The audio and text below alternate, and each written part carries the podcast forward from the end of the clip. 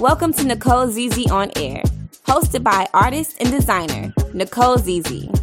Here we talk transparently about all things creative, from entrepreneurship, art, music, design, tech, sustainability, business ownership, and much more.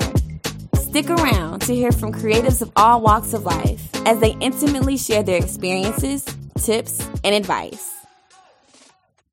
Welcome, everyone, to Nicole ZZ on Air. Today is the final episode, and we have another special guest, Sydney Hart. Sydney Hart is an entrepreneur. She's also creative. She focuses on rebranding, website design, spreading information to people that are interested into entrepreneurship. So, Sydney, how are you doing today?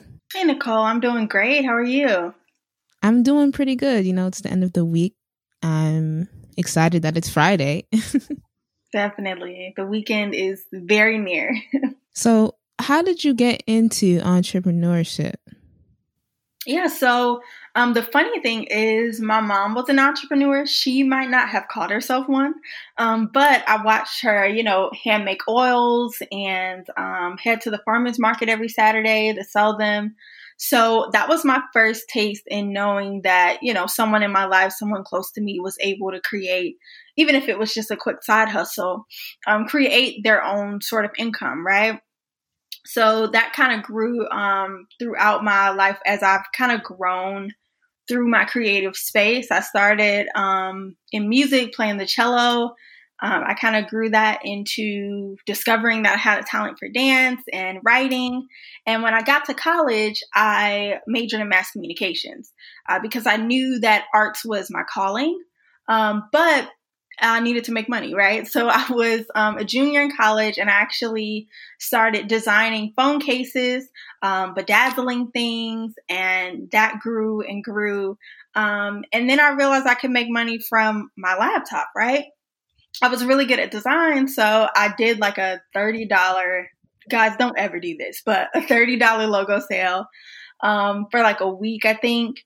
Um, and that's kind of just grown within the past two and a half years into a full like brand strategy um, agency. Why do you say not do a $30 logo sale?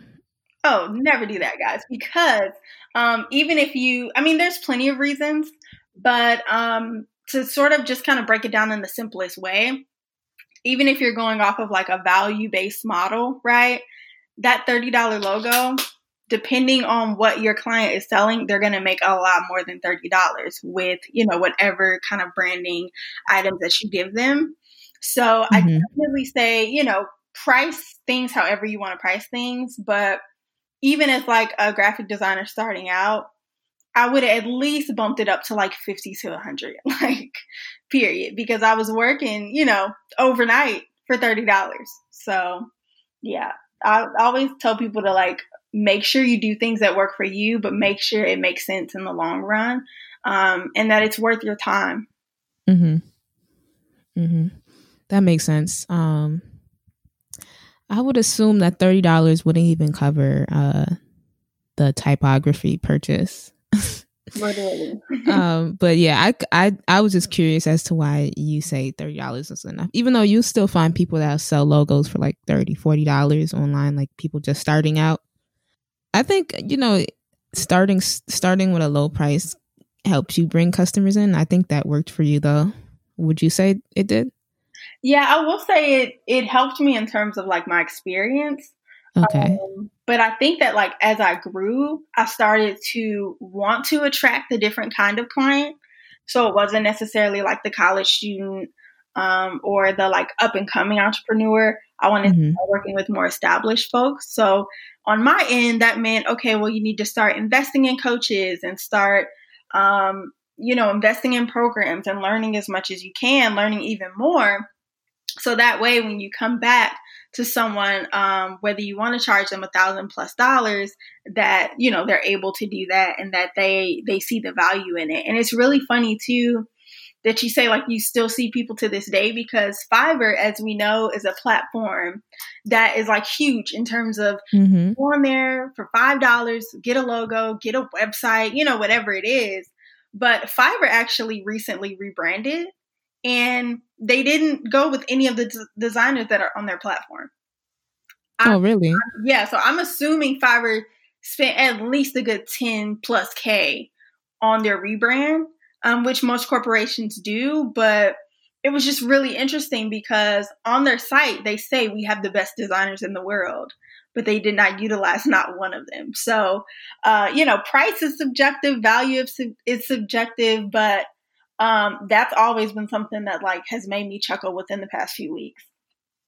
Yeah, that's that's interesting that Fiverr didn't use anyone from their platform, but I I agree that you know you're more than likely going to find someone that is, has better quality if their price is a little bit higher. You normally can find like the work and the portfolio that shows that their branding, their design has worked over time. Yeah. So you said that your mother was an entrepreneur and she inspired you. Yeah. So um, she, I want to say maybe when I was about 10 or so, she started to sell, um, like, uh, what was it? Like, she made body oils and um, body wash and things of that sort. And even when I was a baby, like, she had a baby book that I discovered. Um, and she sold like Pampered Chef and she did Mary Kay for a bit. So she had always been about, you know, you can have a nine to five, that's fine, but make sure that you have some other source of income, whether it's, you know, what she did in college. Like she wrote cover letters and did resumes and, you know, some she would do overnight, you know, if the price was right. But yeah, that definitely was like my first taste of it. Um, and I never thought that entrepreneurship was far off for me um, especially since I was have always been a creative and I've always kind of had these bigger dreams because one of my um, things for my company with Hart Creative Studio is within the next 10 years, my goal is to sort of um, cross over into being a full like marketing and branding agency for um, production companies and things of that sort because I do have a passion for like television and film. So I figure why not merge those two um, loves of mine and just kind of produce the content, the trailers, the websites, whatever it is that they need in order to make sure that their stories are told. Yes. That is that's really that sounds really interesting. Um so that's something that you're looking to do soon? Um not real soon, probably in the next like um 10 years or so. I have recently niched down to like content creators. Um, okay. So, you know, every now and then, if a director or producer does come my way, I wouldn't be opposed to it at all. Um, but, you know, there's also the conversation about like entrepreneurship. And when you hit a certain level, you have to start scaling if that's what you want to do. Um, so I know there's going to be a point in my life where maybe I want to stop designing, or maybe I just want to hire other designers to work for me while I focus mostly on the creative direction the more business side, the more co- kind of like connection side of it all. Um, and just have designers, copywriters, um, videographers, whatever it is, under my belt that I can kind of reach out to to get these projects done. Would that would you consider that company being under the same branding that you have right now? Um, yeah, for sure. Um, I love a good pivot, so um, you know, I wouldn't mind a slow, you know, maybe six month pivot where I'm kind of just reaching out to different folks than I'm used to working with. Um, and just kind of changing it up. I don't mind that at all. Let's talk a little bit more about your branding work. Your skill set is in branding and rebranding, correct? Mm-hmm. Yeah. So, how does someone um, create a amazing rebrand? You know, I hear a lot about you know rebranding, artists wanting to rebrand, companies wanting to rebrand. Say there's a company that had uh, failure and now their sales has declined and now they're like, wait, how do we how do we get customers back wanting to shop with us again or pr- wanting to get services from again from us again? How does that process work in creating a, a successful rebrand?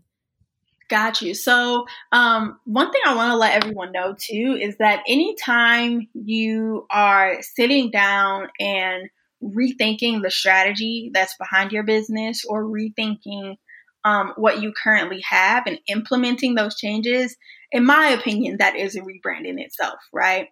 So if an influencer sit down sits down and says, you know, I think I want to go with a different style of photography um, for 2021, that's a rebrand, right? I think that um, if you're looking for like a full rebrand, which is usually what I specialize in, which includes like the strategy as well as the visuals.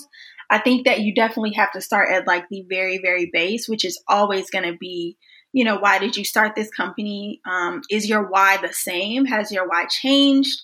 Um, and who are you reaching for, right? So a lot of the times when people approach me for a rebrand, it's not because there's something off, but it may be because they want to reach a different type of audience maybe the offer that they have, people have been different types of people have been reaching out, and maybe they're just kind of rethinking where they are in that space.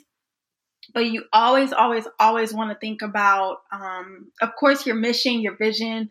But I always like to hone in on the ideal client or customer because, in the end, that's who's going to be buying the, your things, right? And that's who ultimately you want to uh, persuade to invest in you, whether that's just energy, time, or money, right? So when we're thinking about rebranding, it has to be in a sense of let's figure out what's been working and let's figure out how to keep doing that in a way that gives us a fresh look, a new look, um, but let's also think about what hasn't been working, right? So, what are you sick of doing? Like, what is there? Is there, are there any services? Are there any products that you're like, I'm tired of making this? I'm tired of doing this. It's always the same thing. Okay, well, then it might be time to delegate that to someone or do away with it altogether, right? So, like, I know for me, next year I'm going to start offering copywriting services. That's something that, like, I'm scared about doing, but I know that I'm good at it and I know that people really do need it because I have mm-hmm. a lot of clients that come to me and say, look, I either don't, it's not in my budget right now to hire a copywriter or I'm doing it myself and I'm stressed. like, so it, it really just depends where you are in your journey, but it ultimately depends on who you're trying to reach. Um, because that's going to determine everything. That's going to determine what colors you use and what kind of fonts you use, um, what photography style you have, because different things invoke, you know, different emotions. That makes a lot of sense. So for me, I know I I'm a fashion designer, but I initially started with doing furniture design. Mm-hmm. Like I know down the line that I want to implement furniture and home products and just little things outside of fashion. So that would would that be considered a rebrand? Yeah, so I think if it's all going to be under the same like Nicole ZZ net, I definitely think so.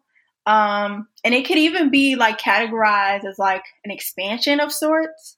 Um, because if you still have the same mission, if you're still kind of going for the same crowd of people, because your clothes are amazing, I've seen them, right? So let's say that that person, that loyal customer, because we have customers and then we have the customers that are gonna like wait for you to restock, right? So mm-hmm. the loyal customers, if those are the same folks um, that you're trying to reach, I think that could be considered a rebrand, and that could also just be considered like, hey guys, we have a new kind of facet, a new um, package of offerings or services or products that we have.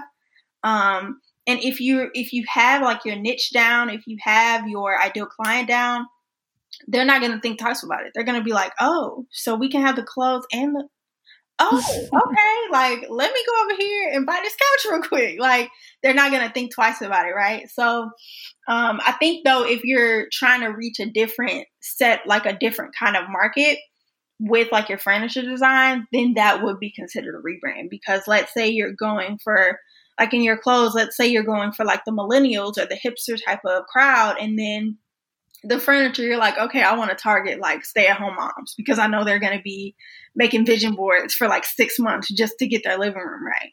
So um, I think it depends like what your goal is. So if if I were to target stay at home moms, would you suggest keeping it under that brand or because I'm curious because like say I wanted to go some way like that and not saying that I'm going that way because mm-hmm. I'm more than likely not going that way. But if I were to go that way, would I have to rebrand the entire products, entire product catalog that I have? Got you. I don't think so at all. I think the I think your strategy would specifically have to come from the marketing aspect to not attract the same people because they're already attracted, but how can I roll this out to make sure that their ears perk up and that they have questions and that they buy, right? So I think that's going to go like into your marketing rollout. Like, you know, if it's going to be a three month rollout or a six month rollout where you're like slowly hinting um, at you know, see, see this model that's sitting on this chair, and yes, she has my clothes on, but look at what she's sitting on. Is there something new that you see? You know, I think that's going to specifically come from like your marketing strategy for sure. Okay. So, what would you say is the worst branding and website mistake that you have seen? Got you. So, one thing that I always advocate for every single business owner is do what works for you.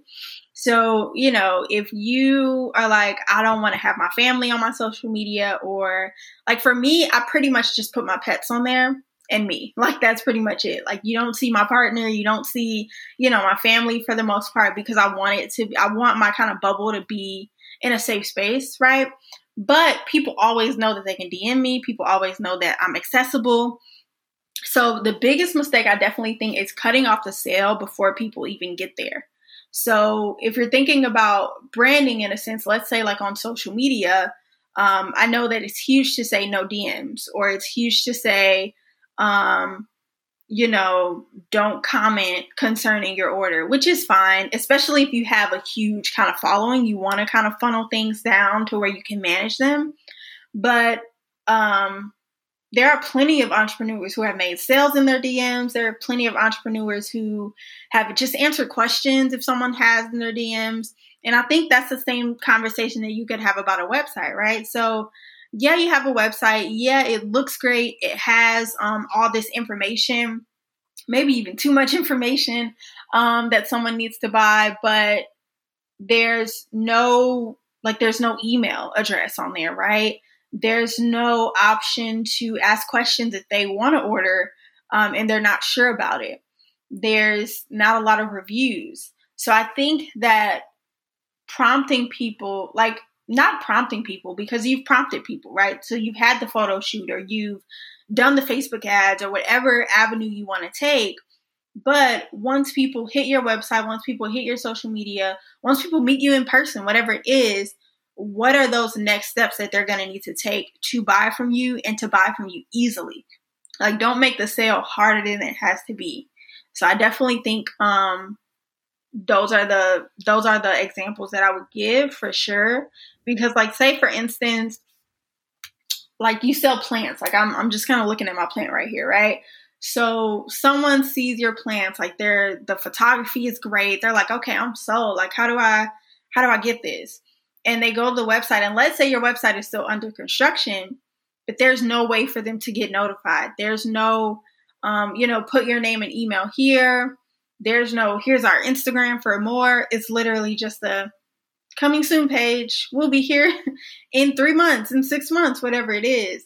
You can even have a countdown to like when you're supposed to launch. So i definitely think that um, cutting off the sale and then making sure that even if it even if the sale isn't available making sure people have a way to know when it is.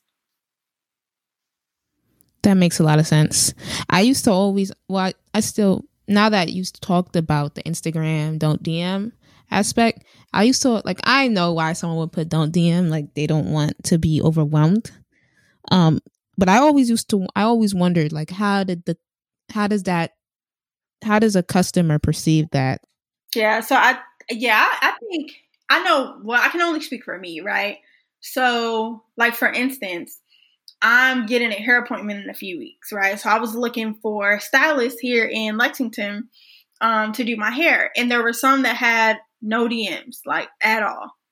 And to me, I'm like, okay, well, I mean that's cool, but like, why can't I DM you? Like, it's social media is literally meant to be social, so if you're cutting off conversations before people can even ask you a question, you know, some, and then you also have to think about what kind of journey somebody has, right? So maybe they've gone to your website and maybe they're not comfortable emailing or whatever the case is. a DM isn't gonna, you know, break the bank. And I always like my personal kind of um rule, I guess you could say, quote unquote rule. It depends what kind of relationship someone has with me. But I don't mind questions in my DMs, but usually I can tell when someone's like fishing for like a free, you know, a free call or um, hey, what do you think of this color palette? You know, stuff like that. So usually my kind of rule when I see the direction things are going is I say, okay, after three to four questions, I'm just going to invite them on a call because it's obvious, you know, what they want. So even if you open up your DMs and you say, okay, I'm this isn't going to be something I'm going to publicize, but in my own, you know, in-house rules, I'm going to tell my assistant, whoever's handling my DMs, give people three questions or two questions and then tell them, hey, I have a website. You can go to find more information, or you feel free to book a consultation call with me if you want to continue this conversation. Here's my email address. Like, there's way to there's ways to funnel the conversation away from social, if it you know to a platform that feels more comfortable for you, but also serves the the needs or the wants of your client or customer at that time. Thank you for answering that. yeah, no problem. Sydney, you seem so confident as a entrepreneur. Do you ever experience imposter syndrome? Oh yeah, most definitely. Um, because I am a completely self-taught designer, um, I definitely have battled in the past with thinking, oh, well, I shouldn't charge this much because I learned from YouTube or I learned from Google. Um, but I think that one thing that has always helped. One of my coaches actually told me that your clients don't care where you learn this thing at. Um, so whether you learned it in your bedroom, whether you learned it in your dorm room, whether you learned it in a uni- on you know in a university classroom, they simply care about the results they're going to get and the transformation that you're going to provide. So as long as that's communicated, um, you know, you're good to go for the most part. So I believe me, I definitely have my moments where I'm just like, what wait why am i like what? What how did this happen? I'm self-taught. You know i i work from an 11 inch macbook air. Like i don't have this desktop you know full of tools. You know i make my money from right here.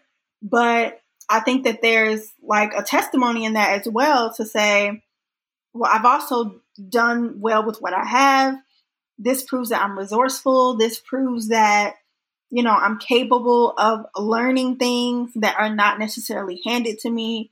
So I think that the way I work through imposter syndrome is flipping things on, on their heads, right? So instead of saying things like, I don't know what I'm doing, say simply, well, I've, I've figured it out before. I can figure it out again and do it very, very well, just like I have done, right? So even just taking like that negative self talk and literally stopping it in its tracks. As soon as it happens, say, hold on. like, you're still dope. I don't know where this is coming from, but you know, we're gonna do some introspection later and see where it's coming from. But right now we're gonna boss up and figure it out. Um, and one other thing that really does help me is playlists too. Um, so I have like a get a check playlist, I have a patience playlist. Um, so whenever I am feeling, especially right now in the world with the way black women are, um, you know, being treated on a day to day basis, I think that simply having those moments where you you create your own joy, um, whether someone's handing handing it to you or not, I think is like key to help me operate. Hmm. That's interesting that you say that you have playlists. I I feel like I'll take that and put that put that in my strategies. I I um I also deal with imposter syndrome. I think most most of us deal with it. And especially as self-taught designer, um, I'm like I'm not so taught, but I did not go to school for fashion design. I went for a different subject, product design. Oh. I like that people realizing that a client is not going to look for your degree. I spoke to people before that have told me, like, you know, I've gotten jobs where they'll require you to have a degree, but because of my portfolio, they don't even ask for that. Mm-hmm. So it just shows that what's more important is the quality of your work rather than where you learned it. Because, you know, you can, there are plenty of people that went to great schools that may not have the same skill set that you have. Mm-hmm. Definitely. I think that um when it comes to imposter, and I will say too, like, I think when you're dealing with imposter syndrome or even sales in general, which is a lot of what my imposter syndrome kind of uh, revolves around, is my confidence in being able to sell what I offer. I think that having the conversation with yourself about what your strengths are too. Um, mm-hmm. like you said, like I, I'm really good at kind of dealing with it, but I'm also good at just kind of compartmentalizing things. Um, that's something that I've been able to do since I was like a teenager. A lot of stuff like trauma has happened in my life, period, where I'm able to like, okay, this crappy thing happened right before I'm about to take a test, but I'm about to go in here and just kill it and we'll deal with this later. So I'm really good at kind of pushing things to the side in order to, um, you know, operate in my bigger purpose, finish whatever task I have to finish. And then when it's complete, step taking a step back and saying, okay, now what was this about? You know? Um, mm-hmm. so I think that like figuring out where your strengths are, and I don't necessarily like to call them weaknesses. I like to call them like places of improvement, places you need to work on. Um, but figuring out, you know, where you need to improve, what you need to do. Like I'm a um I'm a huge fan of like human design. I don't know if you've heard of that, but um it's based What is off, that? Yeah, it's based so I don't have a lot of the details. Um, but it's based off of like your birthday, what time you were born. It's very astrology based. Um, but there are different kind of profiles that you fall under. So I'm a generator. Um, and generators specifically are doers. Like we're very reactive in our work. Um, we're not the type to we're not the type to delegate, which is something I'm working on. But we're the type to if something happens, we're like, okay, immediately, what do we do to fix this? Like I'm not finna sit here and whine. We need to figure out a solution. Like that's just kind of the person that I am. Um, but there's also like manifestors and projectors. Um, so I think even taking the time to like sit down and think about your human design or if you're into astrology, figuring out, you know, what kind of uh what your rising is, what your I don't know the details about all that. But, you know, even taking like personality tests is really great for me because a lot of the times we can sit here and say, well, I'm I, I don't think I'm good enough or um you know, I don't have 10 years of experience like this person and I want to charge the same person as the same price as that person. Um, but I think that too, one really good tip I have is simply asking like your family and friends and even some of your previous clients and customers, hey, like if you could use three words to describe me, what would they be? Like what do you think some of my strengths are? Because sometimes we talk to ourselves um, all kinds of crazy but when someone else, quote unquote, showers us with that same um, love and intention that we deserve, it can really kind of flip our mindset. So I asked my grandmother and my cousin like a few weeks ago if you could describe me in three ways, what would it be? And a lot of those words that they wrote down, I just have on sticky notes and I just kind of keep them up on my wall throughout the house to sort of motivate me whenever I am feeling like I am, you know, not good enough. That's that's really good. I tend to I guess this would kind of be like uh I tend to do affirmations. Mm-hmm. But never it's never focused on just imposter syndrome. Maybe I can find a way to incorporate that into my into my daily routine. Yeah, even if it's just affirmations like um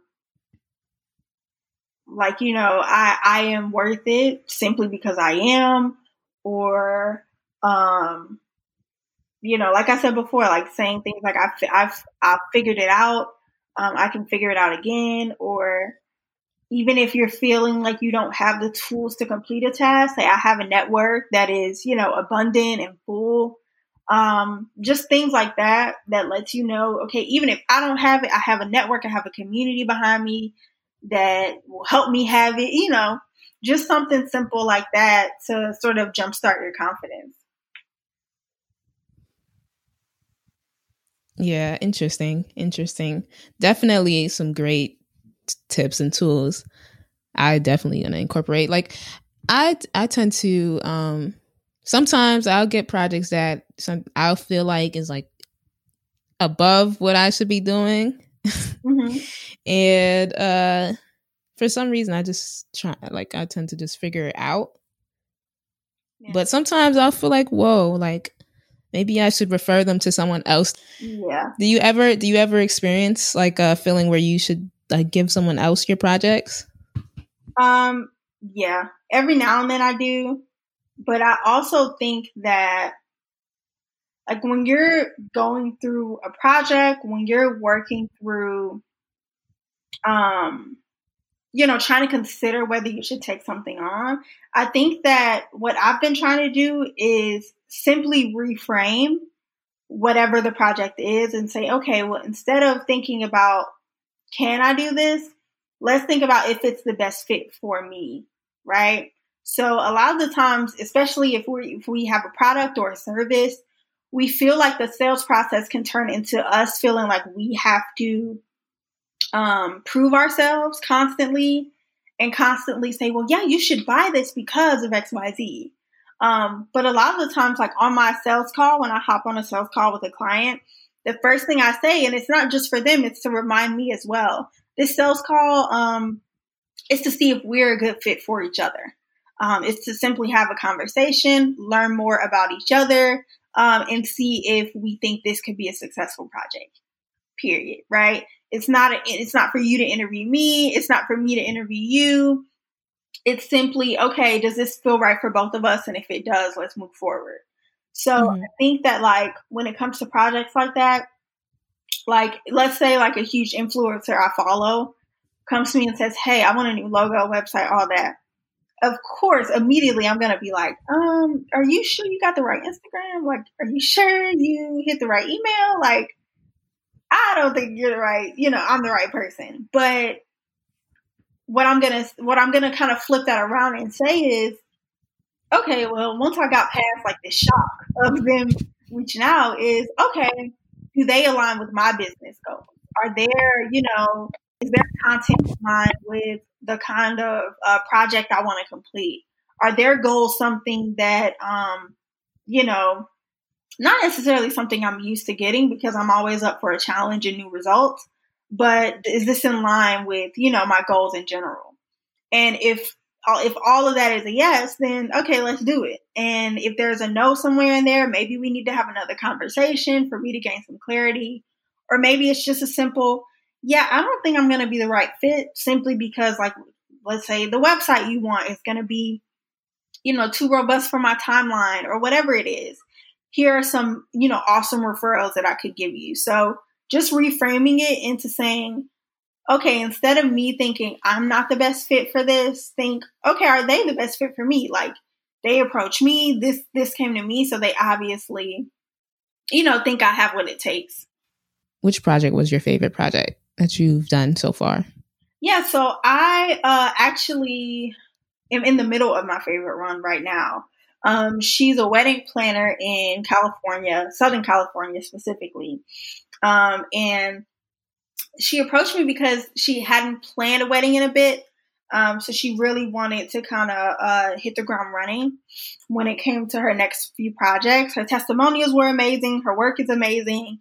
Um, so we're in the middle of her website development project. Um, her business is called the Modern Bride Concierge and um, we're going to be launching that in a few weeks. So that has been one of my favorites as well. And then, of course, like projects that I work on with my friends. Um, so I rebranded one of my friends who's a therapist earlier this year. So that was really fun as well. So those two I would definitely say are like my top. Yeah, I think friends. Friends are always fun to work with. I think most of the time it's a great process to work with friends. You have been working with women worldwide to create a visual and digital presence. What is what is that process like? Yeah, so it is it's an intense process, but it's one that gets great results, right? So um, usually when folks come to me, they're in a place where they're just kind of sick of doing the DIY thing. They are um, over it in terms of the type of clients they're attracting. Maybe they've attracted the the the last trash client that they can take, and they're just like, look, maybe I need to switch some things around so people know I'm not the one. So um, once we start that process, we start with strategy first and foremost, right? Um, so it's not just strategy as in, okay, what is your goals and how, how can we accomplish? We do deep, deep market research. I interview their past clients a lot of the times to see what kind of transformation they provided. Because a lot of the times, um, especially when it comes to like writing and communicating as well, you want to make sure that you're speaking their language, right? And it's not just, you're not just creating services or products that you think people want, um, but you're making sure that you're asking people, okay, well, yeah, I have a passion for this, but I want to make sure that this fits your needs. Um, so we work through the strategy. We get like a whole brand brief together that has like the whole creative direction in terms of colors. Um, then we go through the brand identity phase, which is my absolute favorite, which includes like the logo, the business cards, things of that sort. They usually end up having a photo shoot next. Um, and then after the photo shoot, after I've gotten the photos, we wrap up with website. Um, and then we go through like a short launch strategy period where we really sort of strategize how they're going to roll things out.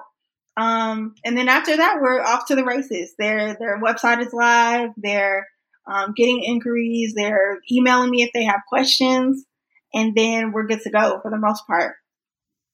Have Have you ever had to deal with a client um, after completing? Well, how do you deal with your clients after completing a project and them wanting to go back and get revisions or wanting you to go and maybe go into their website and continuously update or change things or asking you to change those type of things got you so i actually dealt with, dealt with this within like my first year of business um, and that's when i had to put a firm boundary up um, so i actually have uh, well i'm gonna start having day rates available for previous clients new clients um, where if they do need something done, we can just, they can book a whole day with me and we can kind of, you know, go down the whole list. Uh, because what I found happening was they would say, Hey, I need this edit. Okay, cool. I'll hop in there, change it around. Two weeks later, Hey, I need this edit. Okay, great. Let's hop in there again. Um, so what I've started doing is saying, letting people know like, Hey, um, let's just focus on the launch right now if you have revisions, like that's fine. I give two rounds of revisions on everything anyway. Um, but after that, the revision phase will either come with a fee or um, if you're comfortable, we can just go ahead and launch and then go back at it, you know, for a day rate and, you know, change anything up, right? So, like, there was one client who asked for, um, I think it was, was it an extra, like, envelope or something. It was something to do with like stationery. I think they wanted like a media kit or something. Um, and one thing I always tell people if you're a service provider, if folks ask you something that like you either don't want to do or that you don't have the time to do right now, I definitely suggest always starting off with, I can definitely get that done for you. Um, but XYZ, right? So, but here's this is going to be the cost or but I think we should finish out the project, or maybe we'll handle that a few weeks later. Um, but you always want to handle clients with care, especially depending on your price point. If folks are handing you thousands of dollars, they're going to need a certain level, you know, not necessarily of coddling, but of care. They want to feel, clients always want to feel special. So you always want to frame things in a positive way, in a way that positions you as the expert and positions you in a way of a problem solver. So always saying, yeah, no problem. Um, but here's going to be the stipulations to get that done. Definitely handling each client with care, especially if they're, whether it's thousands or hundreds of dollars that they're spending with you, is important. Making sure that they understand that you value their time and they also value your time. So creating a mutual level of respect for both. But how long have you had your business in it? technically probably about two and a half years. Um, I started with like a whole different name um, when I was starting graphic design, but I had been designing for about six years before that um, because I actually had a really cool experience in high school where I had a media class. Um, and we made like uh, movie trailers and we uh, designed websites. We made newsletters. So that was my first introduction into graphic design. Um, so I have been designing, yeah, for about six to eight years before that. So when I finally decided to, you know, put a price tag on things, that, you know, just kind of took it to a whole other level. And I had a lot of lessons, you know, in that time. Mm-hmm. When you started your business, did you ever experience fear just wanting to create your business? Like when I first created my business, it took me a lot to want to use my own personal money to fund something that I wasn't sure I was going to make back. Was that something that you experienced? Um, yeah, for sure. Especially, um, especially during like my sort of bedazzling phase when I was making phone cases and things. And then I think that also taught me a lesson too. I was spending more money on supplies than I was getting back in profit and revenue. Um, so that's also why I just kind of pivoted because I realized that from behind my laptop, the only thing I was pretty much spending money on was either fonts or um, like Adobe Creative Suite. And at that point, I had a student discount, so it was only like twenty dollars a month. So I was like, "Oh, this is the sweet spot. Like I'm cool." Um, and now most of my investments come from like coaching programs and uh, mentorship and things of that sort to where I feel like, okay, I'm not sure. Like, I know I need to hit another level in my business. I know I have questions. Um, you know, let me go ahead and just hop in this coaching program. And then I will say, too, like, I have been in programs where, you know, you spend all this money and the, the, I'm big on like community and I'm big on having a coach or a mentor or whatever you want to call it that doesn't mind dedicating their time and, and prioritizing you in a way. So I have been in programs where, you know, the money just went down the drain. Like, you know, we're still paying for the program and things are happening. So I think that my lesson in that has also been okay, well, you could spend this money, but make sure you take enough time to think about the impact and look at the results that, you know, other people are getting. So whether that is, you know, you have a product based business and you're looking into um, swatches or whatever it is, okay, what are the reviews on this company? Like, let me see, you know, if things are going to pan out. And then also having a plan. Like, I know a lot of a lot of conversation in entrepreneurship is just do it. Like, just throw your money at it or just quit your job. And that is a conversation for specific people. Um, but for some, like me, I'm very, very, um, very technical in things. I think everything out, sometimes too much, but um, it saved me a lot of the times, right? So if I am considering something, but I just don't have that gut feeling, I'm not gonna do it. Like because my intuition is just really, really big for me, right? And most of the times if something doesn't feel right and I invested in it and it flops, I'm like, look, it just told you. Like your gut told you so. You need to start listening to it, right? So I think everybody's gonna have their own experiences when they invest in certain things in their business.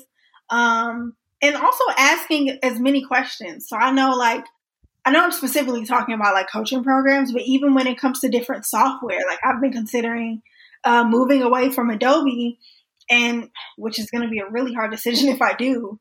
But I've been considering, you know, cheaper avenues, avenues that have like a cheaper annual rate where I just pay one time and get the same benefits, right? But asking people, hey, have you used this before? Like, what do you think it's like? Um, and you know, if you feel like you're getting on their nerves, switch to somebody else or whatever, it, you know, whatever the case may be.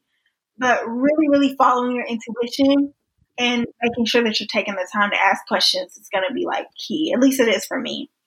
I think mentorships are amazing, and I've never had a coach before. How did you find your mentor, and like, how did you approach just asking them to be your mentor, or maybe Yes. So when it comes to my mentor specifically, um, so I have two right now, which I'll probably have more in the future. But right now, um, my very first mentor actually had a mentorship program. Um, so she's a writer, and it just so happened that I had followed her, and I had been following her for about a year. So I had seen about a year's worth of content. Um, I knew she was bomb, and then uh, maybe about two, three months before I decided to invest in the program, you know, I guess she started her kind of launch period where she was saying, Hey, I'm going to start accepting new mentees. And I had just relocated back to Kentucky where I went to school. I didn't have a job at that point. So I was, I was just feeling really lost. Um, and like I said, my intuition was telling me like, maybe you need to get a boost, you know, from this program. So I got an hour. No, I got I got 30 minutes with her every week. Um, where I got to just ask her as many questions as I did. And then once the program was over, I became an alum. Um, so I get 30 minutes with her once a month, um, forever, as long as I want. So that really helped too. And then she also had, um, we also had a phone call like before I even decided to invest, where she got to ask me questions, I got to ask her questions, um, and it just felt like a really, really good, good investment. So, and it still is. I actually just was texting with her this morning. Um, and if you guys are wondering what the program is, I'm sorry because I know there's going to be listeners. My mentor is Pollyanna Reed. She's a celebrity ghostwriter um, from Canada, and uh, she has a mentorship program called New Girl on the Block. Uh, and there's literally hundreds of mentees. So it's also good for networking and connecting with like minded women. And then my second mentor, I actually, um, she's a copywriter and she was doing these strategy calls. And I, at that point, I was like, well, let me make sure, like, is my copy good on my website? So I booked one with her. And towards the end of the call, she was like, you know, this is really good. And she was just like, have you ever thought of doing copywriting? And I was like, well, I mean, not really, but I mean, I've considered it, but and she was like, "Well, I'll train you. I need help with my projects anyway." So that's how that um, relationship developed. So a lot of my mentorship relationships have just happened by like happenstance. Like, you know, all of a sudden I came across this woman and I think she's amazing, or she thinks I'm amazing, and we're about to learn from each other and you know i get to ask questions. So it's really been something that's been amazing. And i think if you're going to reach out to a mentor or even a coach um, if they don't have a program of sorts i think emailing them is going to be like your best bet either emailing or dming in the most respectful way. I think a lot of the times people hop in dms and inboxes um, in a way that they're just assuming the person is going to say yes without saying, okay, what value do they get from this as well, right? So if I'm going to be your mentor, what what track record do you have in the past where you've implemented whatever a coach or um, even a guidance, you know, someone who's guided you has given you, right? I, I think mentors specifically are looking for them to not necessarily be your last option, but they they want to see results. They want to see what work have you put in already. Because if I'm going to donate my time to you, then I have to see that work be implemented as well. I never, I never thought of it that way. I have a mentor. Um, it started with the internship, so maybe that was kind of the value I brought to that person. uh, but I guess for those that are just reaching out as far as wanting to just get a mentor without knowing the person, then it would make sense. Like, how can you also help this person if they're going to be devoting time to you is an important factor. I'm sure I'm going to want to look for more mentors and I'm not I'm at a place where I'm not looking for like internships or jobs and I'm sure that in the future it will just be like, "Hey, would you like, you know, reaching out like, "Hey, I'm interested in learning from you type of situation. And it would be good to know, like, how can I also bring them something as well? Yeah, thinking of it as a two way street. Exactly. Well, Sydney, it was great having you on here. I feel like I learned a lot from you. Oh, thank you. I definitely appreciate it. I um I'm still listening to a lot of the uh, episodes, like previous episodes. So I'm going to be binging them today while I work. Um, but I definitely appreciate your time. I appreciate you, you know, granting me your platform, even if it was only for an hour. Um, and I'm just so excited that we got to connect and I got to learn, you know, more about you as well. I had no idea you started in like furniture design, so that was really cool to learn about you too. Yeah. it was awesome. I I looked at your website and everything is, you know, it's nice. It's very professional and Thanks for tuning in to Nicole ZZ on Air. Make sure to visit our website, NicoleZZStudio.com, and Instagram, Nicole Studio, where you can subscribe to our list for updates on the show.